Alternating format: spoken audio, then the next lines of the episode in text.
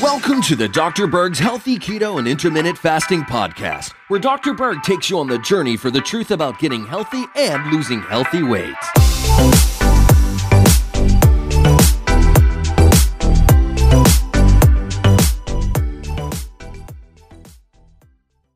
So there's a lot of things that make us want to overeat, snack way too much, that really interfere with intermittent fasting.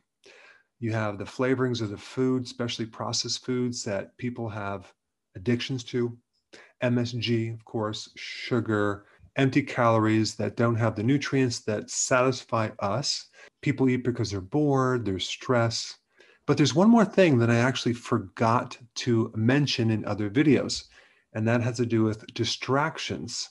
I'm talking about when you eat and you watch TV at the same time, or you're on your cell phone the awareness of, okay, I had enough, I'm done, I'm full, uh, tends to be interfered with when you get distracted. So there's a couple different brain centers that control taste through your tongue and then also smell, which by the way is like 80% of taste. And so this is why if you have a cold, your sense of taste is, pre- is pretty much shot. So you have these receptors that are picking up information, cause you to be hungry, eat, and then the nutrient feedback loops are supposed to come back and turn off that mechanism so you're full, so you can stop eating.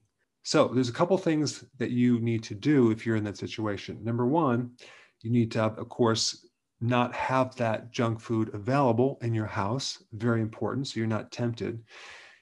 You also have to be just increase your awareness of the perception of how full you are and how satisfied you are. But of course, it's even more important to avoid those empty carbohydrates that will just never turn off the hunger because they're empty and but they're very flavorful. So you keep eating them. Um, also, uh, chewing longer is another thing you can do. There was even this uh, gentleman uh, who I read about uh, a while ago, who I think, his name was Fletcher, who was teaching at that time the most important thing to maintain your weight and improve your digestion is to chew. So he would recommend that you needed to chew a hundred times before you swallowed. That would definitely help you be more satisfied because you're increasing your awareness of just chewing longer versus just inhaling it and not really even chewing it. Uh, you also have uh, buying nuts in their shells. Like let's say you had walnuts, right? And you're going to snack on walnuts, but you had to deshell them that would be a barrier that would add more time.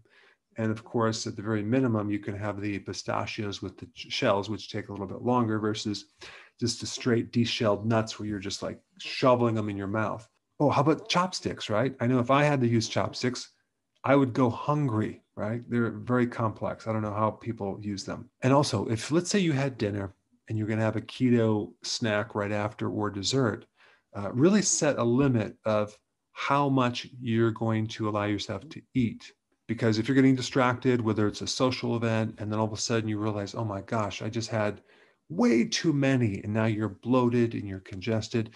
And the next morning you wake up hungry because you ate way too much and it affected your blood sugars. So the motto of this video is mindful eating, keeping your awareness very high.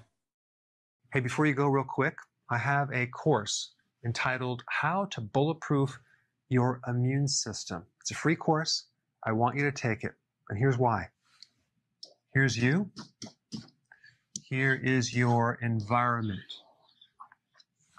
Everyone is focused on this over here, avoiding your environment.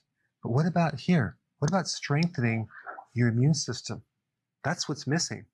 This course will show you how to bulletproof yourself. And so you can tolerate and resist your environment much better by strengthening your own immune system. I put a link down in the description right down below. Check it out and get signed up today.